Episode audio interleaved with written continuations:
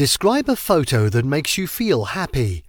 You should say when and where you took the photo, what the photo is like, how often you look at the photo, and explain why it makes you feel happy. Yeah, there's this one photo that always brings a smile to my face. It was actually taken during my first year of university, so that would be around three or four years ago.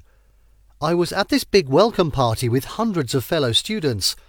In the photo, I'm with my three best friends. We're all laughing, and you can see the campus in the background. The photo, well, it's a bit of a mess actually. We're all squished into the frame trying to fit in, and we're laughing so hard that our eyes are all but closed.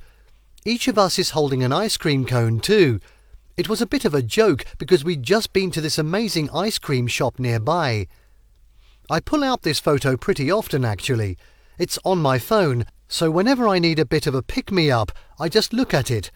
It's like a little time capsule taking me back to that happy day. Seeing that photo, it reminds me of everything that was good about that time in my life. We were all so young, ready to take on the world. It was a time of discovery, of new experiences, and of forming lifelong friendships.